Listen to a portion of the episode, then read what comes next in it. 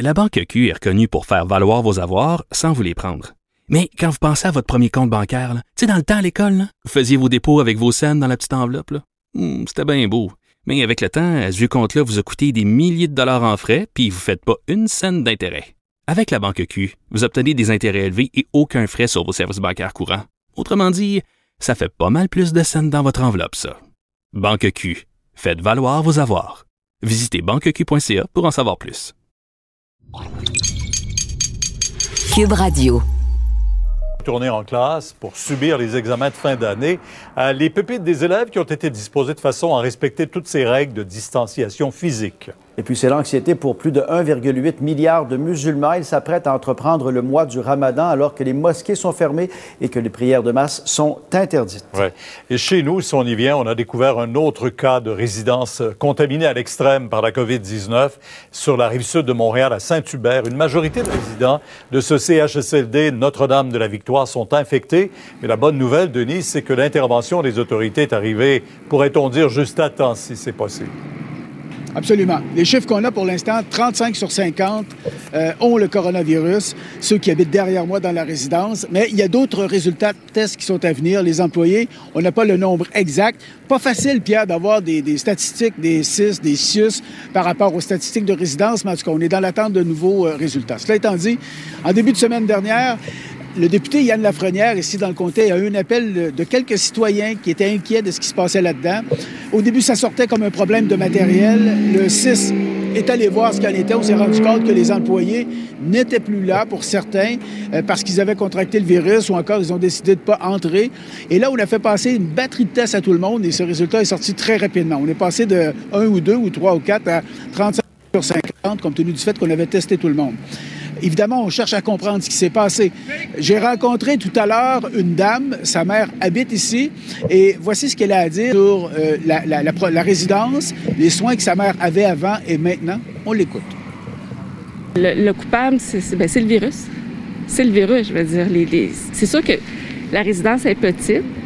Alors, c'est sûr que ça prenait un employé qui soit infecté, ça s'est répandu comme du feu. Fait que moi, je, personnellement, je, blâmerai jamais les employés. Au contraire, ils ont toute mon admiration. Puis ils ont toujours eu mon admiration parce que c'est toujours, depuis les deux dernières années, ça a toujours été les mêmes employés.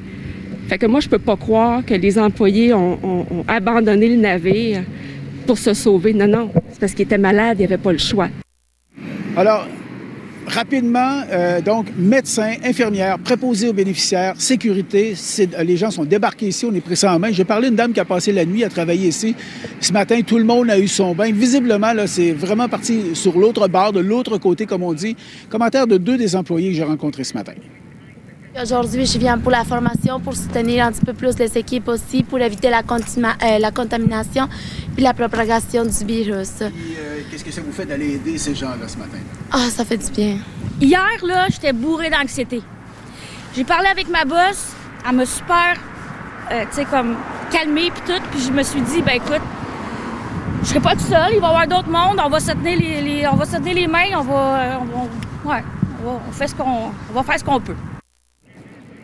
Et Pierre, quand on dit ça va bien aller, bien, dans Bravo. ce cas-là, je pense que ça s'applique. Tout est en place pour que ça aille beaucoup mieux. Une intervention massive et rapide. Merci. Au revoir. Et malgré cette pandémie, plusieurs députés siègent à la Chambre des communes depuis 11 heures ce matin. Donc, Raymond, les travaux ont pris en personne puisque les partis n'ont pas réussi à s'entendre sur un compromis.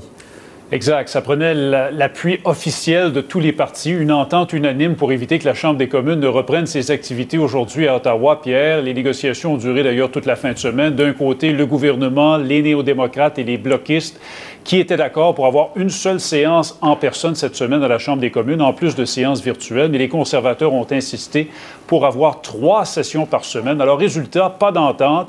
Les communes siègent depuis 11 heures ce matin avec seulement une trentaine de députés, il faut le dire, le nombre minimum requis de députés. Reste que ça ne fait pas l'affaire de tout le monde. Ça envoie un message qu'on est un peu déconnecté.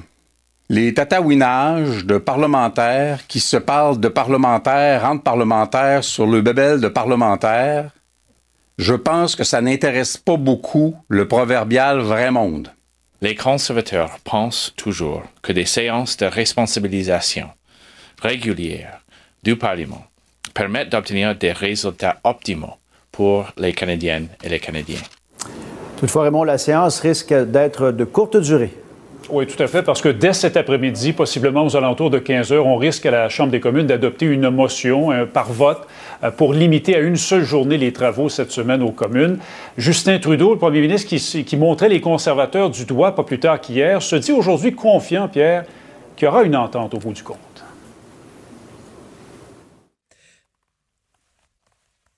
Alors, Vincent Dessureau, on va tout de suite rejoindre euh, Vincent pour euh, son bulletin de nouvelles. Bonjour, Vincent. Oui, bonjour, Sophie. Ça va bien toi-même? Oui, très bien, merci. Euh, bon, évidemment, l'actualité est encore, c'est encore assez lourd, mais d'ailleurs, la tragédie en Nouvelle-Écosse a pris tellement d'ampleur que c'était la totalité pratiquement du point de presse de Justin Trudeau. Absolument. tantôt, qui a évidemment, qui est revenu sur cette tragédie qui a tué, on parle d'un bilan d'au moins 18 personnes décédées. C'est les, les, mots de Justin Trudeau, euh, qui d'ailleurs demande aux médias de ne plus euh, mhm. nommer le, tireur. Et il a raison. Et de ne plus montrer sa photo. Ça fait débat, donc tu, tu vois que tu es d'accord euh, avec, sa, sa, politique. J'ai remarqué d'ailleurs que sur plusieurs sites de nouvelles, ça, ça, avait déjà, les, photos avaient déjà disparu. Donc, les, les, médias qui semblaient respecter la demande de Justin Trudeau, qui a donc salué les, évidemment ceux qui sont décédés, leurs familles, leurs amis. On peut écouter un extrait de ce point de presse spécial aujourd'hui pour le premier ministre. Aux grands-parents qui ont perdu un enfant, aux enfants qui ont perdu un parent, aux voisins qui ont perdu des amis, mes pensées et les pensées de tous les Canadiens vous accompagnent. Une telle tragédie n'aurait jamais dû se produire. La violence n'a jamais sa place dans notre pays. Nous partageons votre deuil. Nous sommes de tout cœur avec vous alors que vous vivez des moments extrêmement douloureux. Il a salué aussi le personnel de la santé qui est déjà sous tension à gérer la, la, la, crise actuelle et qui là dû se présenter euh, évidemment au mépris du danger parce qu'à certains moments, euh, pendant une longue période, on ne savait pas où se trouvait le tireur. Alors euh, toute une toute une histoire évidemment. Vous dire pour terminer sur cette partie-là là, que l'enquête se poursuit. Encore énormément de questions hein, sur les motivations qui ont mené cet homme à agir de la sorte en, en Nouvelle-Écosse. Alors bon, plusieurs enquêtes en cours. D'ailleurs en d'un groupe indépendant, vu que, bon, on parle de, la mort d'un policier à travers tout ça, euh, on notait euh, que les, les, la série de meurtres semblait aléatoire. Alors ça, on se demande parce toujours. C'est ça, on, on, est, on a de la difficulté pour l'instant à comprendre la trajectoire. Le village dont il, dont il est parti, tous les gens qu'il a tués sur son chemin, là où il a abouti, quel est le point commun entre tout ça? Ça va prendre une énorme enquête policière. Vraiment, c'est très particulier. Le premier ministre euh, Stephen McNeil qui décrivait ce massacre comme l'un des actes de violence les plus insensés de l'histoire de sa province, on pourrait dire du pays. Du Canada, parce qu'avec 18 victimes, c'est évidemment plus encore que, que Polytechnique. Et aussi, je pense que c'est important de, de le mentionner, Justin Trudeau qui a été évidemment questionné par les journalistes à la fin et qui a dit euh, ben écoutez, on en fait il faut qu'on en fasse plus pour le contrôle des armes à feu. Parce qu'il va, falloir évidemment se poser la question de l'arme qui a été utilisée ou des armes qui ont été utilisées, comment il se les, se les procurées et est-ce qu'un contrôle plus serré des armes à feu aurait pu Peut-être. En tout cas, ça relève la question, en tout cas, du contrôle des armes à feu qui se pose à chaque fois qu'il y a une tuerie de masse. Et euh, c'est une manchette qui fait le tour du monde aussi. Je l'ai retrouvée sur plusieurs sites internationaux, vu l'ampleur euh, du, du, massacre.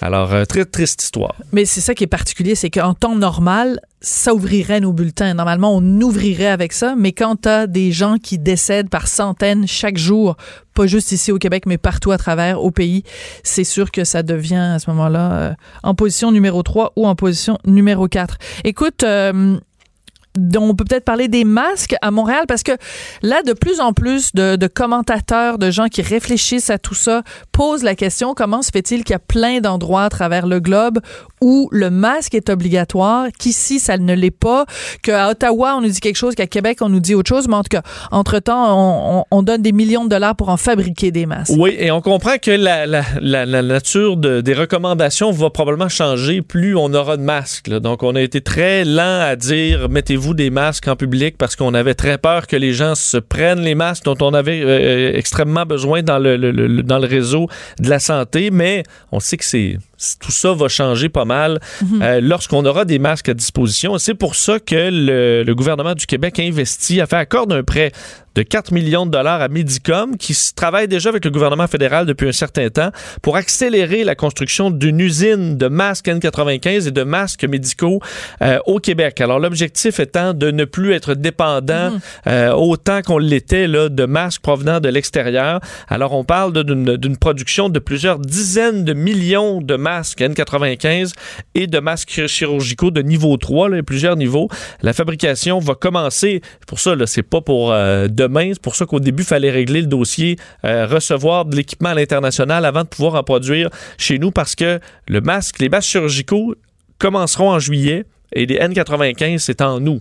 Alors, il faudra attendre, mais ça montre quand même que on se dirige probablement vers le port du masque pour un certain temps et qu'on aura besoin de ces entreprises-là pour nous en fournir. Ça créera 33 emplois euh, permanents. C'est euh, l'annonce qui a été faite par le gouvernement du Québec tantôt. Et euh, sur un côté plus prosaïque, disons, c'est quoi l'histoire de la cote R dans les cégeps? Bon, cote R qui permet de d'évaluer les élèves là, au, niveau, disons, dans un niveau très de donc, au niveau standardisation qui permet de comparer un élève par rapport à la, moyenne et aux autres, euh, bien, on l'élimine cette année. C'était une demande de plusieurs, la Fédération des cégeps, Fédération étudiante collégiale, entre autres, les principaux syndicats d'enseignement, le Bureau de coopération interuniversitaire. Et le gouvernement était d'accord. Alors, Jean-François Robert, le ministre de l'Éducation, qui a annulé euh, la cotère pour la session d'hiver 2020. Pourquoi? Parce que, euh, on, justement, ça se veut une cotère très standard. Mm-hmm. Alors, tu te compares aux autres. Euh, mais évidemment, tu ne peux pas te comparer aux autres si tout le monde a eu une façon différente de se faire enseigner. Euh, il y a des endroits où, et on dit oui, il y a des étudiants qui vont être pénalisés parce qu'ils auront une, bonne cotère, ils auront eu vraiment des, euh, des, des conditions d'enseignement optimales, mais ce n'est pas le cas pour tout le monde. Il y en a d'autres qui ont eu des systèmes. on euh, comparerait des pommes et des oranges, là. Exact. Certains qui n'ont pas accès à Internet également. Alors, dans un but d'être juste pour tout le monde, on élimine la cotère euh, cette année. On sera en place là, à nouveau et on va plutôt euh, s'organiser pour offrir le meilleur encadrement possible, mais sans nécessairement mettre la note qui influence quand même pour beaucoup la suite au niveau universitaire. Alors, on veut pas donc pénaliser pour rien des étudiants. D'accord. Écoute, euh, plusieurs nouvelles euh, qu'on va faire euh, parce qu'elles sont importantes. Le prix du baril de pétrole qui s'effondre ici et dans le monde. Écoute, l'autre jour, j'entendais notre collègue Emmanuel Latraverse qui disait un litre de pétrole, ça coûte moins cher qu'une pinte de bière. Oui, ben elle a tout à fait raison. Ben maintenant, c'est plus rendu les petits verres de bière parce que le, le, prix s'est effondré. En fait, le meilleur exemple, c'est un indice de le, Western Canadian Select du pétrole lourd de l'Alberta des sables bitumineux qui a perdu dans les dernières heures, c'est revenu un peu, mais qui avait perdu plus de 100% de son prix. Ce que ça veut dire, perdre plus de 100% ça veut dire qu'on se retrouve avec un prix qui est négatif. Donc, on doit te payer pour partir avec le produit. Euh, c'est ce qui est arrivé au prix du pétrole parce que le pétrole canadien a encore ce problème d'être confiné. Alors, ça coûte tant qu'à payer pour aller chercher le pétrole canadien, on préfère aller se, en prendre ailleurs aux États-Unis. Euh, le prix a toujours été plus bas du pétrole canadien parce qu'il est plus dur d'accès. Ben là, on en veut tellement plus qu'il a atteint le zéro dollar et même le, le moins. On ne sait pas s'il y aurait exactement des gens qui vont se faire payer pour est-ce qu'on va est-ce qu'on a vraiment atteint le négatif, mais du moins dans les indices ça l'était. Euh, on est plus autour du 2 dollars alors que l'indice de prix du pétrole canadien est autour de 11 dollars, ce qui est vraiment catastrophique, on le sait. Même le baril américain, le West Texas Intermediate, qui, est à, qui a dégringolé de 40 euh, pour atteindre à peu près 11 dollars vous dire, en 2011, c'était 114 dollars. Alors, on est revenu à des, des, euh, des prix là, de 1998. Euh, pourquoi? On se souvient, il y a eu une guerre entre la, mm-hmm. économique, disons, entre la Russie et l'Arabie saoudite sur le prix du pétrole. On s'était entendu, euh, on coupe près de 10 millions de barils par jour de la production mondiale, mais ça n'a pas suffi. Il y a tellement plus de demandes, Sophie, que les prix ne cessent de s'effondrer, même si on coupe la production. alors, c'est une question qui devient un boulet au pied pour l'économie du Canada qui sera vraiment, vraiment dur à régler. Ben déjà qu'on a un impact euh, énorme sur les finances publiques, mais euh, tout ça s'ajoute à, la liste des, euh, des, très, très, très mauvaises nouvelles. De toute façon, on a juste à le voir nous-mêmes. Je veux dire, il n'y a plus personne qui se sert de son auto, puis... Je sais pas, c'est quand la dernière fois que toi, tu as fait le plein pour ton auto? En fait, je, je l'ai fait, fait, Normalement, je le fais deux fois par semaine presque parce que je roule beaucoup. Là, c'est aux trois semaines. Bon, c'est ça. Et encore là. Bon, alors, on passe de la micro, la macro à la micro. écoute, parlons de New York. les nouvelles sont bonnes, enfin, de façon Oui, si on peut trouver un, petit peu de, lumière à travers tout ça, c'est le bilan des décès à New York qui ne cesse de baisser. Là, on sent une vraie tendance là, à la baisse euh, du nombre de décès. On est à 478 décès. Ça demeure des êtres humains là, qui décèdent. Mais Andrew Cuomo, le gouverneur de l'État de New York, qui euh, le disait depuis quand même plusieurs jours qu'on sentait, on voyait le nombre de cas baisser par jour euh, et que ça allait se traduire par une baisse de décès quelques jours plus tard. Et là, on y arrive. Alors, une tendance qui est, qui est positive. Andrew Cuomo, le gouverneur de New York, a répété que c'était vraiment pas le temps de mm. lâcher là, sur les mesures et qu'on devait continuer de faire baisser cette, cette courbe-là à New York, euh, alors qu'à l'inverse, bon, on atteint le 2, on, atteint presque les 2,5 millions euh, de cas confirmés dans le monde, 167 000 morts. Euh, l'inquiétude, entre autres, dans certains pays asiatiques. au Japon, on retrouve une hausse de cas. À Singapour également, des pays qui avaient réglé leurs problématiques une deuxième vague, c'est ça. On voit une deuxième vague. Singapour, entre autres, qui est une zone tellement riche avec les grandes tours ultramodernes, mais ces tours sont bâties par des ouvriers d'Asie du Sud qu'on entasse dans certains endroits et qui là se retrouvent avec le virus qui circule là-dedans. Heureusement, ce sont des jeunes travailleurs, généralement en forme, euh, qui passent au travers, mais ça augmente évidemment la transmission à travers la population en général. Alors 1400 nouveaux cas à Singapour où on avait presque éteint complètement cette, euh, cette épidémie.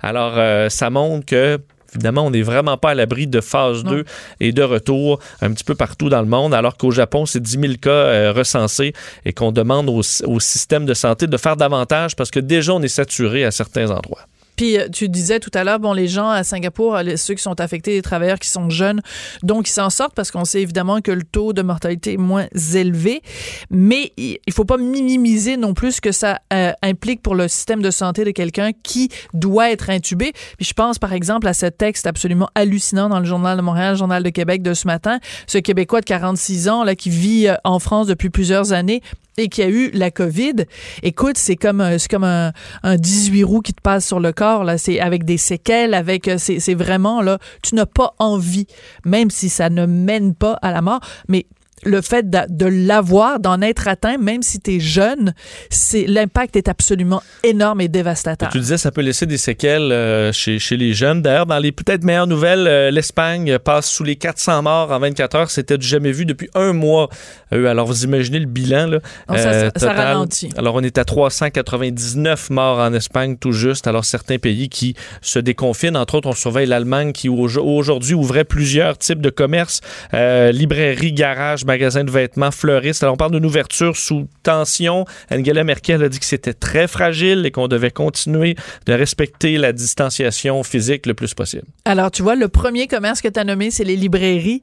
Et j'ai écrit une chronique là-dessus la semaine dernière en disant, ben, si on ouvre les pépinières pour euh, cultiver des plantes de tomates, pourquoi on n'ouvrirait pas les librairies pour se cultiver l'intérieur? Et c'est pour ça que j'avais noté ça qu'en Allemagne, parmi les premiers commerces qu'on ouvre quand on déconfine, c'est les librairies. Et oui, ça peut être considéré comme un service euh, essentiel. Écoute, peut-être une dernière chose en terminant, la conférence de presse ou la, le point de presse habituel de François Legault qui normalement a lieu à 13h est remis à 13h30. Donc, euh, juste pour prévenir les, les auditeurs, parce qu'à à, 13h, c'est le point de presse de la GRC qui va faire le bilan sur cette tuerie en fin de semaine. Donc, par respect, évidemment, on va pas faire deux points de presse en même temps. Là. Et euh, ce sera le premier point de presse après un congé de deux jours. Alors, ce qu'on en aura plus long à nous dire aujourd'hui, pour revenir sur les derniers jours de bilan. Alors, 13h30, euh, le, on, pourrait écouter en direct, évidemment, pendant l'émission de Geneviève Peterson. Et euh, évidemment, la grande question, ça va être le déploiement des gens. Donc, on prend dans les différentes régions où ça va mieux, où ça va bien, qu'on redéploie dans les CHSLD. Donc, euh, puis on va voir aussi comment...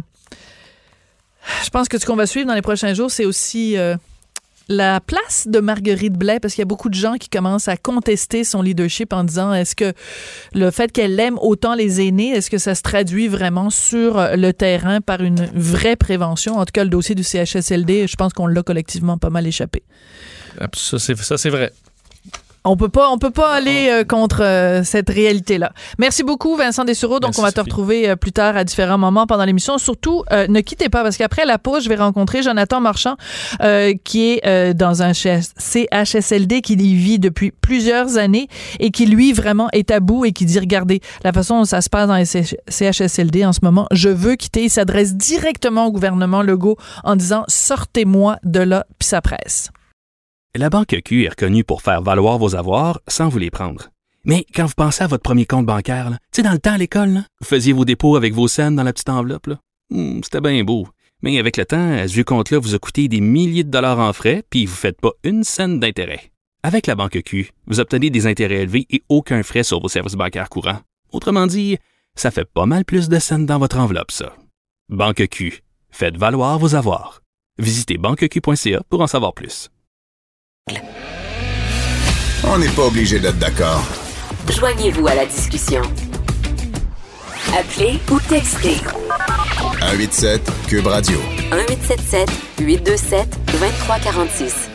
On le sait, la situation est absolument critique dans les différents centres hospitaliers de soins de longue durée euh, au Québec. Et quand on en parle des CHSLD, c'est bien sûr pour parler de la population âgée qui y vit, dont c'est le milieu de vie.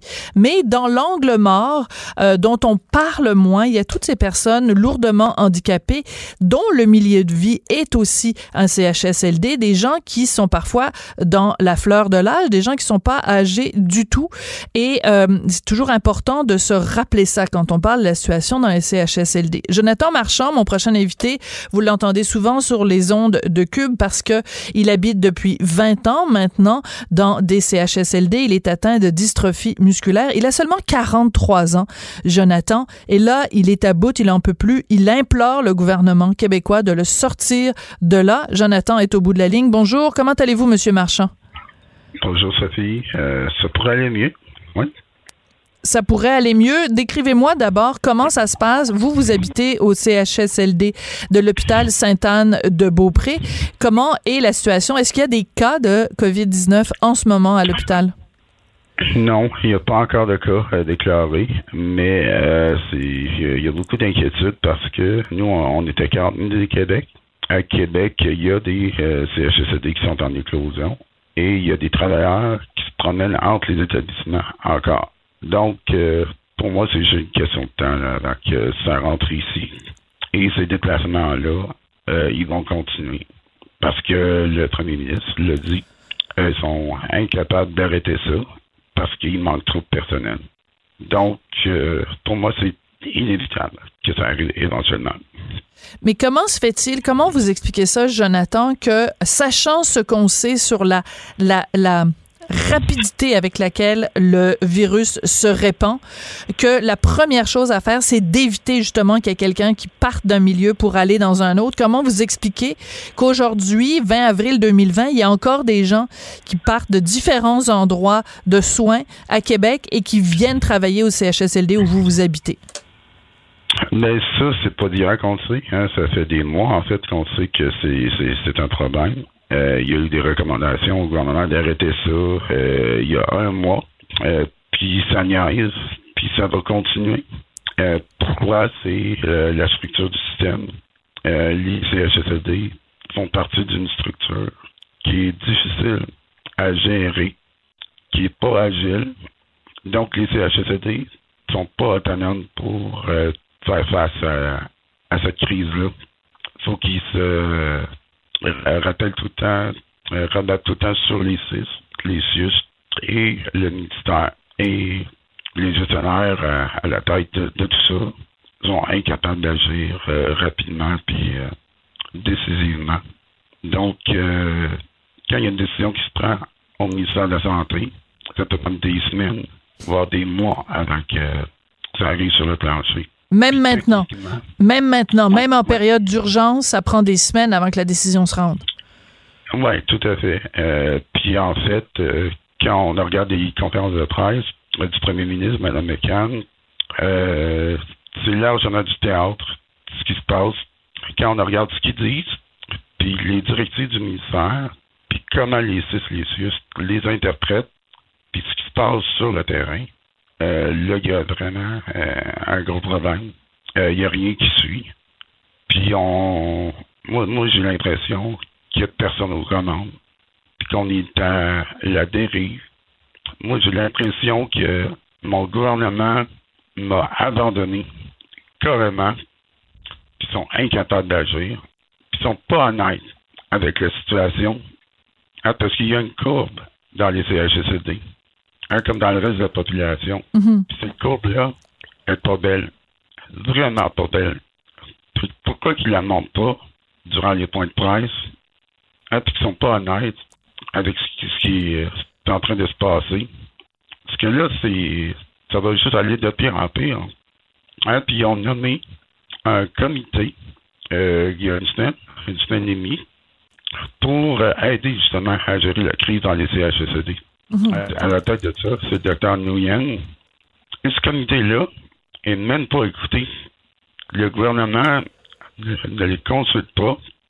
Eux autres qui apprennent des choses en conférence de presse. Oui, on l'a vu à plusieurs reprises. On a vu à plusieurs reprises la ministre McCann, en conférence de presse, apprendre des, des, des informations de la bouche des journalistes qui sont, semble-t-il, plus au courant de ce qui se passe puisque eux sont sur le terrain, puis on a l'impression que les fonctionnaires du ministère le sont pas. Oui, puis le problème qu'on a, c'est que c'est la loi du silence dans le système de la santé. C'est un système qui est totalitaire. Les gens ne sont pas encouragés à parler puis à sonner l'alarme quand il y a un problème. En fait, les employés sont réprimandés, sont menacés d'être sanctionnés et de perdre leur emploi. Alors, comment tu veux qu'on soit en guerre comme ça, puis les soldats ne peuvent pas parler? Donc, le seul euh, portrait qu'on a, c'est les médias qui le donnent. Ouais. Si on n'aurait pas les médias, on n'a aucune idée de ce qui se passe. Oui. Euh, justement, dans les médias, euh, on a euh, dans le journal de ce matin un témoignage de quelqu'un qui est au CHSLD Laurent qui est allé travailler sur place et qui dit, écoutez, la situation là est pire que ce qu'on lit dans les médias. Donc, on a beau, mes collègues ont beau jour après jour raconter les histoires d'horreur qui se passent, que ce soit au CHSLD R1 ou que ce soit dans d'autres endroits. Euh, on, se fait dire que c'est pire que ce qu'on lit dans les médias.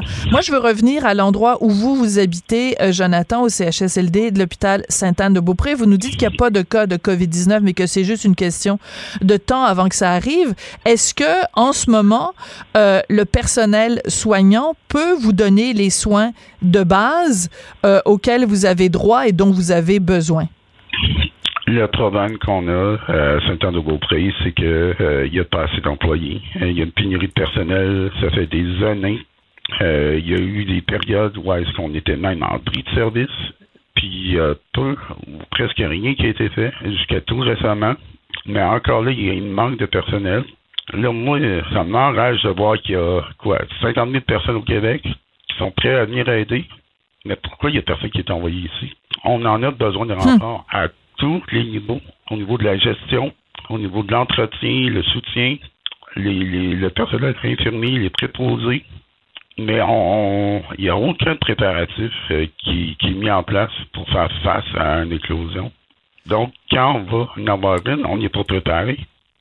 Puis c'est ça, le gouvernement, ils, ils font pas de prévention. Ils sont en mode réaction. Ouais, c'est-à-dire qu'en fait, en ce moment, le gouvernement euh, restreint ou concentre toutes ses énergies sur les CHSLD qui souffrent le plus, qui sont le plus atteints. Vous, ce que vous dites, c'est, ben nous, on n'est pas atteints pour l'instant, mais il y a déjà euh, des, des, des, manquements. Donc, comment ça se fait qu'on reçoit pas de l'aide? Est-ce que c'est pour cette raison-là, Jonathan, que vous implorez le gouvernement de vous sortir de là? D'abord, si on vous sort du CHSLD, c'est pour vous amener où? Où est-ce que vous voudriez euh, passer le restant de vos jours, Jonathan? Ben, moi, c'est très simple. Ce que je demande, c'est une partie de l'argent que ça prend pour me garder ici. Avec ça, je vais pouvoir m'engager une équipe hein, de, travailleurs qui vont pouvoir m'assister dans l'endroit de mon choix. Puis je vais pouvoir vivre euh, de la façon de mon choix. C'est pas des travailleurs qui vont être partagés avec d'autres utilisateurs. Moi, mon but, c'est de retourner vivre en appartement dans, dans la région de Québec avec ma conjointe puis pouvoir euh, travailler comme tout le monde, contribuer à la société comme tout le monde. Donc euh, ici, euh, je suis complètement exclu de la société. Je suis complètement invisible. Puis je veux dire, c'est pas une option d'attendre la mort ici là. Oui. Mais concrètement, vous savez combien vous, je suis désolée de parler dans ces termes-là, des termes financiers aussi concrets, mais vous coûtez combien, ça coûte combien vous vous maintenir dans un CHSLD année après année? Oui, mais moi, actuellement, euh, j'ai besoin d'assistance 24 heures sur 24. Euh, ce type d'assistance-là, euh, ils peuvent même pas me le donner, que ce soit en milieu hospitalier, CHSD ou à domicile.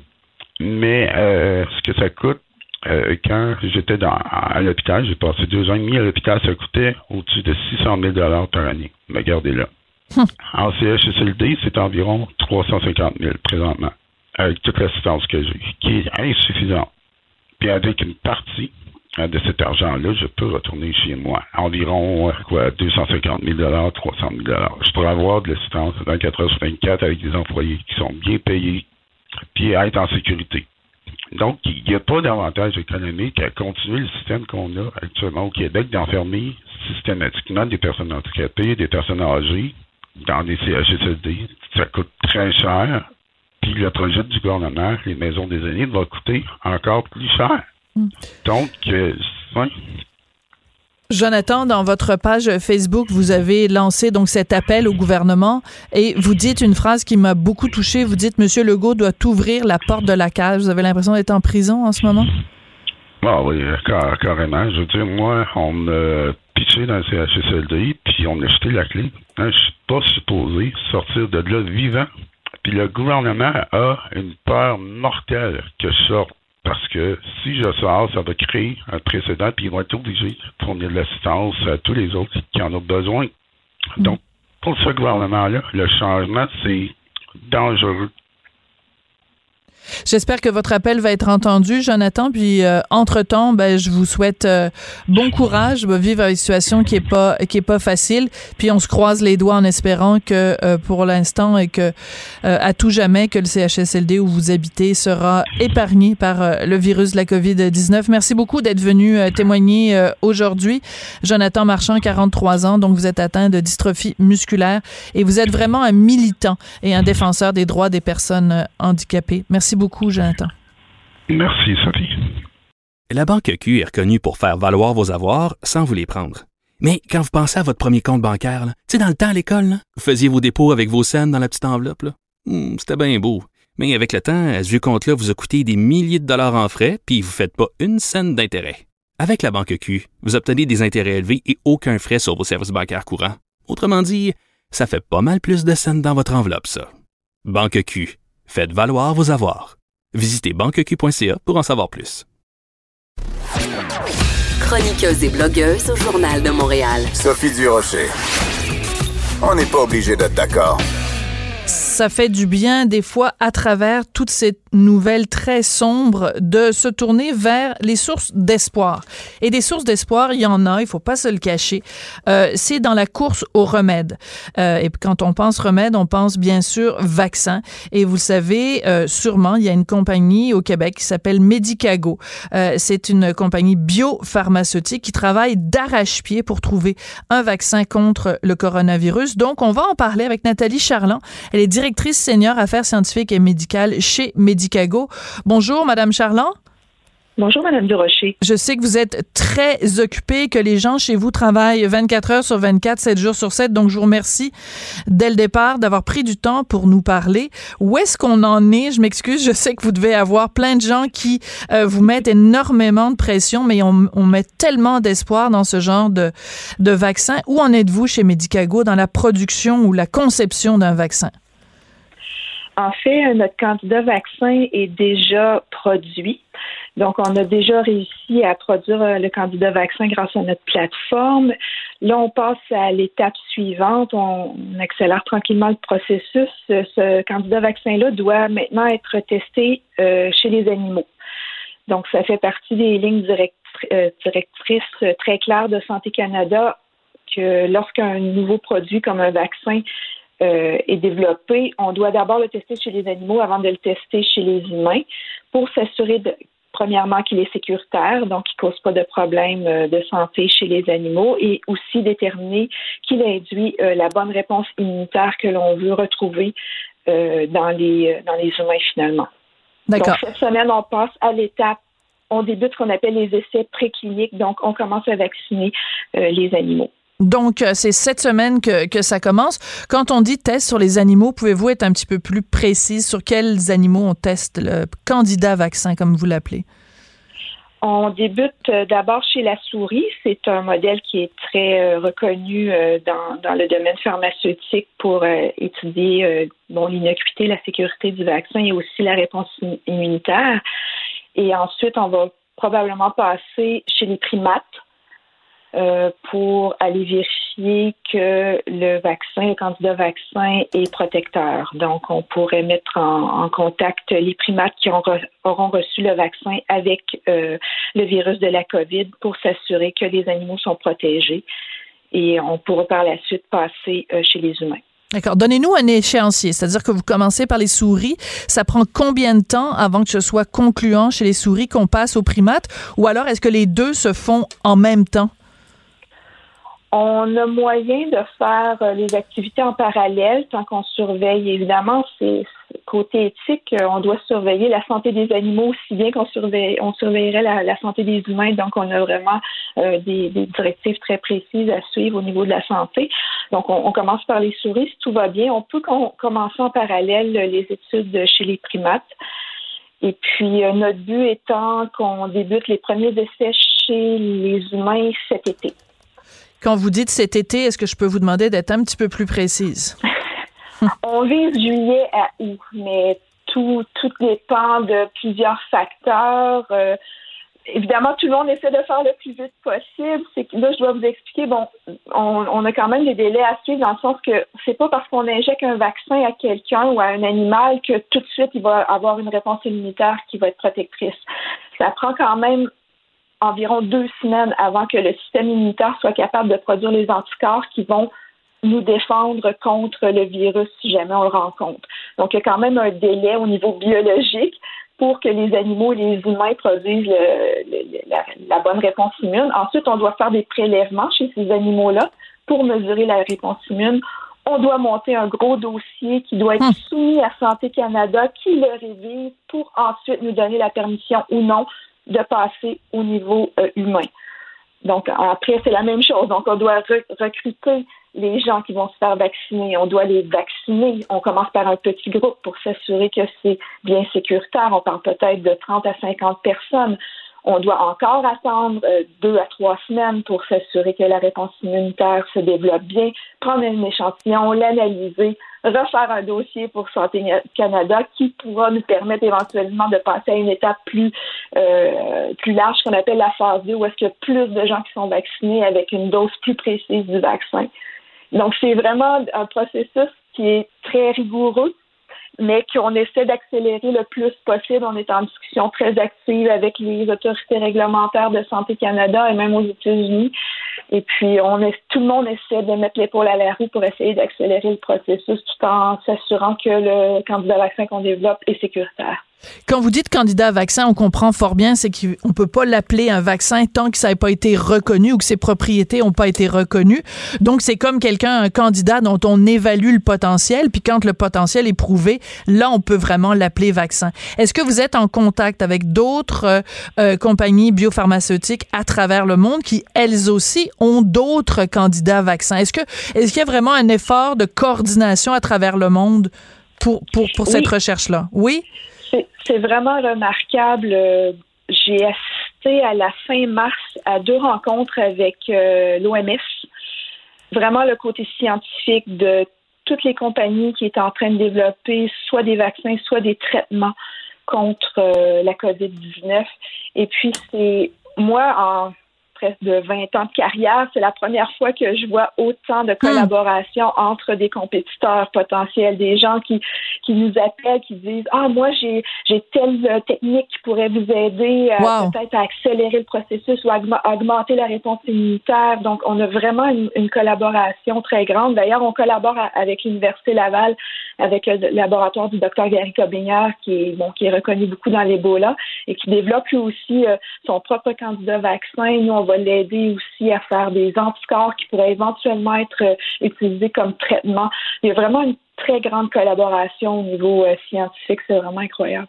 Alors, on sait que, oui, puis ça fait chaud au cœur, puis je vous dis, euh, de ces temps-ci, euh, ces histoires-là de, de quand, quand euh, le meilleur de l'humain se manifeste, ça fait du bien. On en prendrait plus d'histoires comme ça, des histoires de, de, coopération et de collaboration. Écoutez, on sait que votre entreprise a reçu une aide financière de 7 millions du gouvernement québécois. Quelles sont vos autres sources de, de financement?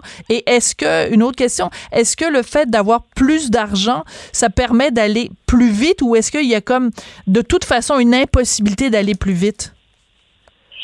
Euh, bon, pour, pour répondre à votre première question, euh, bon, les sources de financement, oui, on a le 7 millions euh, du gouvernement du Québec. On a aussi un financement qui reste à, à déterminer du gouvernement du Canada, donc du gouvernement fédéral. Et on a aussi des actionnaires. bon, notre actionnaire majoritaire est Mitsubishi Tanabe Pharma, une compagnie japonaise. Donc, Mitsukago est une compagnie privée. On, nous ne sommes pas en bourse, mais nous avons vraiment le support de nos actionnaires qui nous aident pour, euh, pour avancer le plus rapidement possible le développement du candidat vaccin. Euh, Est-ce que l'argent nous aide? Effectivement, ça, ça peut nous aider à, à, certains niveaux pour aller euh, euh, peut-être recruter euh, plus facilement euh, soit des, des, des, gens pour les essais cliniques, aller chercher certaines technologies ou certains appareils qui sont très coûteux, mm-hmm. qu'on n'a pas nécessairement en laboratoire, ou établir des collaborations avec par contrat de service, par exemple, avec des fournisseurs qui peuvent nous aider, que ce soit pour le remplissage des fioles ou bon, nous avons différentes étapes euh, euh, dans le processus. Donc oui, euh, le financement, c'est extrêmement important pour nous permettre d'accélérer, mais on est quand même pris avec les contraintes biologiques Du, développement de, et du vaccin et de la réponse immunitaire associée à ce vaccin-là. je vous ai senti un peu hésitant tout à l'heure quand vous avez parlé de l'argent du, du, fédéral. Pourtant, je me rappelle fort bien de cette conférence de presse de Justin Trudeau où il avait annoncé justement différentes sources de financement pour euh, les différentes personnes à travers le pays qui faisaient de la recherche. Et je me souviens très bien qu'il ait dit qu'il y aurait de l'argent euh, donné à Medicago. Est-ce que ça veut dire qu'au jour d'aujourd'hui, l'argent, vous l'avez pas encore reçu, euh, Madame Charland? Ah, moi, je suis pas. j'ai peut-être hésité parce que c'est pas moi qui est dans les, dans ah, les négociations avec euh, le gouvernement fédéral et je n'ai pas le chiffre euh, final, mais je sais que les sous, euh, les sous sont là et les discussions vont, vont bon train avec le gouvernement fédéral, mais c'est seulement parce que je, je n'ai pas le, le, montant exact à vous à partager avec vous ce matin. D'accord. une dernière question en terminant.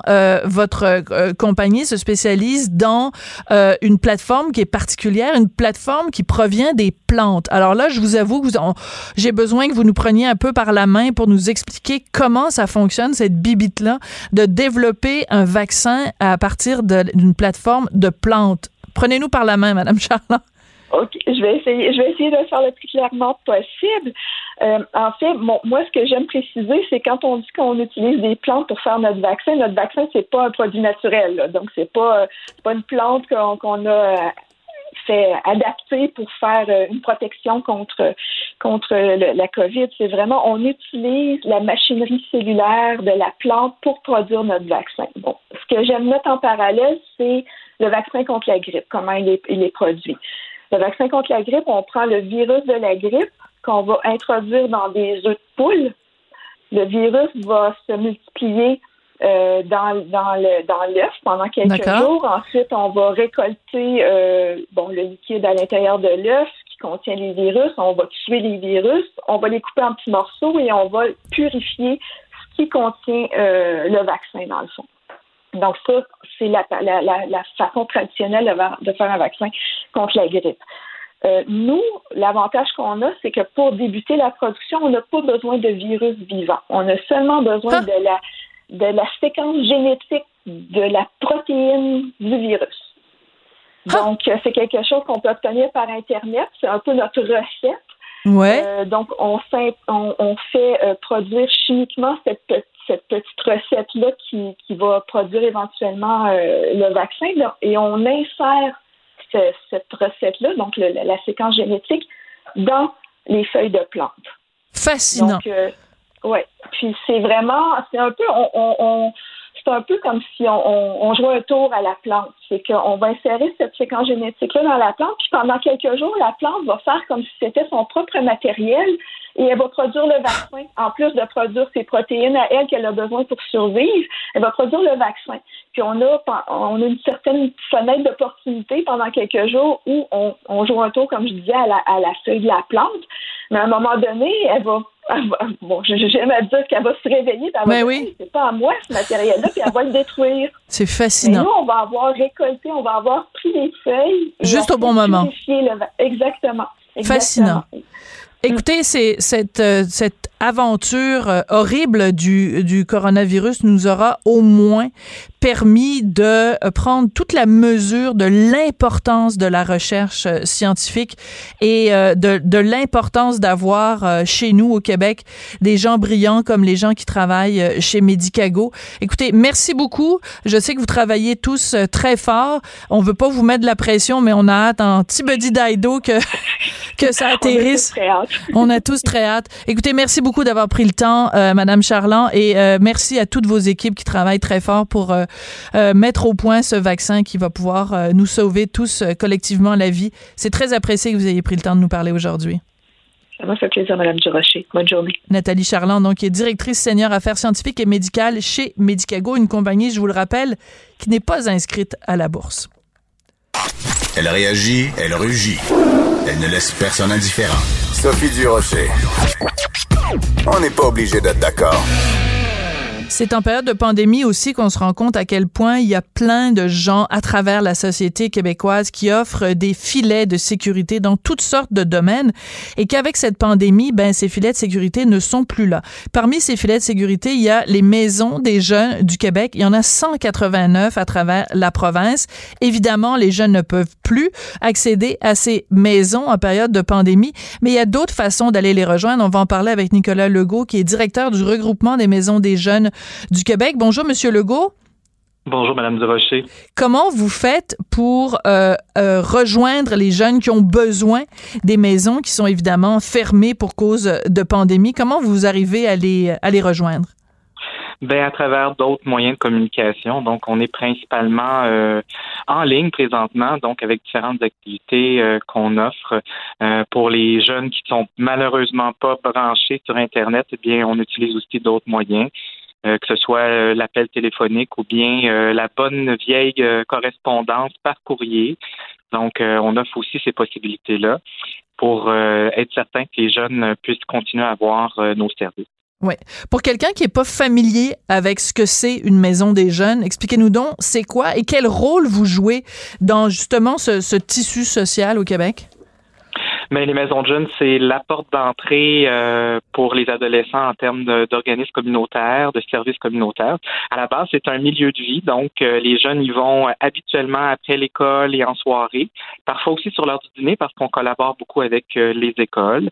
Et à la maison des jeunes, quand tu rentres, ben, ça ressemble beaucoup à une maison. Donc, il y a un espace où il y a un salon, cuisine, euh, il y a aussi des salles de jeu euh, et d'activités. Puis la particularité chez nous, ben, c'est euh, nos animateurs, nos intervenants jeunesse qui créent une relation avec les ados pour leur permettre de passer à travers le passage de l'adolescence. Et on fait principalement de la prévention avec eux, donc des ateliers de sensibilisation. On travaille aussi sur leur développement et tout ça à travers différentes activités et projets, comme je le disais tout à l'heure. Puis il y a tout un autre pendant aussi qui est euh, sur euh, la participation citoyenne. Donc, les jeunes en maison de jeunes ont des pouvoirs, je vais mettre sans guillemets, dans le sens qu'ils du comité jeune, euh, ils prennent des décisions. Euh, nous, on est beaucoup basé sur le besoin du jeune pour pouvoir mettre en place notre programmation. On est très à l'écoute. Donc, euh, on fait aussi beaucoup de relations d'aide. Et puis, à travers ça, on a des instances où les jeunes peuvent vraiment prendre tout l'espace à travers, comme je le disais tout à l'heure, des comités jeunes. Et ils siègent même sur des conseils d'administration. D'accord. Donc, mais, mais je, me, je, voudrais me concentrer plus sur le, le côté aide que vous offrez euh, on sait que bon, tout le monde euh, euh, traverse des moments difficiles en ce moment. Puis l'adolescence, déjà, c'est un moment qui est parfois difficile à passer. Mhm. Est-ce que vous sentez, vous la sentez, vous, cette détresse-là, justement, chez les jeunes qui sont confrontés à cette pandémie, qui parfois sont, sont, comprennent pas trop pourquoi on leur demande de rester chez eux? Est-ce que est-ce qu'il y a vraiment une grosse augmentation de la détresse chez les jeunes? Ben, il y a beaucoup d'isolement, de stress, d'anxiété par rapport euh, au phénomène de la pandémie. C'est sûr que c'est là que ça démontre l'importance de la relation qu'on a avec euh, les animateurs, les intervenants, à travers les échanges euh, qu'on peut avoir avec eux par les visioconférences, les activités, le divertissement, les ateliers de prévention. Ben, c'est certain qu'on qu'on sent une incompréhension, surtout chez les plus jeunes. donc, on, on, échange beaucoup avec eux, on est beaucoup à l'écoute de leurs besoins.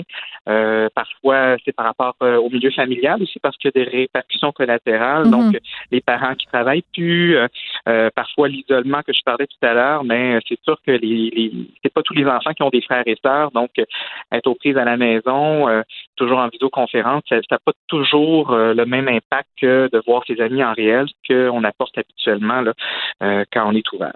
Oui, mais en même temps, j'imagine que quand euh, un jeune fréquente euh, une maison de jeunes, c'est pas juste pour euh, pour socialiser, c'est aussi pour aller chercher de l'aide sur des voilà, c'est ça, des ressources. Donc, vous nous disiez vous-même que c'est un petit peu la porte d'entrée dans le système. Donc, si cette porte d'entrée est plus là, comment on fait pour s'assurer que des jeunes qui ont vraiment besoin d'aide, ça peut être abus, violence, dépendance et autres, comment vous faites pour les faire rentrer dans le système alors que vous pouvez pas les rencontrer en personne? Ben par l'intermédiaire euh, de la relation qu'on a avec eux, c'est sûr que là présentement c'est beaucoup plus difficile. Vous le mettez euh, très bien dans la lumière présentement. Donc euh, nous on est le premier contact. donc nos équipes de travail connaissent bien le jeune, ils voient au quotidien. Là dans les circonstances, c'est certain que les situations sont pas mises de côté. On n'est pas sur pause avec toutes les questions de santé mentale, problématiques familiales ou de violence comme vous l'avez nommé tout à l'heure, d'intimidation. On peut aller dans plusieurs sens, la consommation aussi. Donc présentement mais c'est sûr qu'on on les accompagne au mieux et on les réfère euh, comme c'est possible de le faire à travers d'autres ressources. Euh, nous, on est beaucoup euh, dans, la, dans le côté généraliste. Donc, c'est sûr que le volet d'intervention, quand on va dans l'individuel et du plus pointu, on va être porté à faire de la référence, référence auprès de ressources que on connaît bien parce qu'on est quand même bien réseauté là, dans les milieux. Là, les maisons connaissent bien les ressources alternatives ou bien celles euh, des CIUS ou des CIS, là, des, cliniques euh, jeunesse ou autres pour pouvoir euh, les accompagner au mieux. Mais c'est certain que c'est pas la même chose qu'en temps normal. c'est beaucoup plus difficile d'avoir accès à tout ça. Puis on les accompagne au mieux dans ces circonstances la raison pour laquelle je voulais vous parler aujourd'hui, c'est que j'avais reçu votre communiqué où vous, nous alertiez au fait que, bon, bien sûr, vous ne pouvez plus recevoir les gens en personne, mais il y a d'autres façons de les rejoindre. Puis je trouvais ça important de lancer ce message-là aux jeunes qui traversent des moments euh, difficiles, qu'il y a de l'aide qui est disponible pour eux. Alors, quel, quel conseil vous pouvez donner euh, s'il y a des parents qui nous écoutent et qui ont des jeunes qui traversent des moments difficiles ou des jeunes qui nous écoutent puis qui savent plus trop à quel sens se, se, se vouer? C'est quoi les premières démarches qu'ils doivent faire? Ben, en premier, c'est de trouver euh, nos ressources, donc euh, d'aller sur Internet et puis de pouvoir euh, contacter la maison de jeunes de leur localité et d'être capable de pouvoir entrer en contact avec l'animateur, l'intervenant. Le, parent peut très bien échanger avec eux et de pour les Votre monde est là. Votre monde est là pour répondre aux questions. C'est ça le message. Exactement. OK. Parfait. Désolé, c'est la petite musique que vous entendez. C'est la fin de l'émission. Merci beaucoup, Nicolas Legault, d'être venu nous parler aujourd'hui avec ce message. Donc, pour les jeunes, qu'il y a des gens qui sont là pour prendre soin d'eux. Nicolas Legault, qui est directeur du regroupement des maisons des jeunes du Québec. Merci à vous, les auditeurs, d'avoir euh, été là. Je voudrais remercier Maude Boutet, Hugo Veilleux, Frédéric McCall à la recherche, aussi Gabriel Meunier à la mise en onde. Je vous laisse en compagnie de Geneviève Peterson et je vous retrouve demain midi. On lâche pas, ça va bien aller.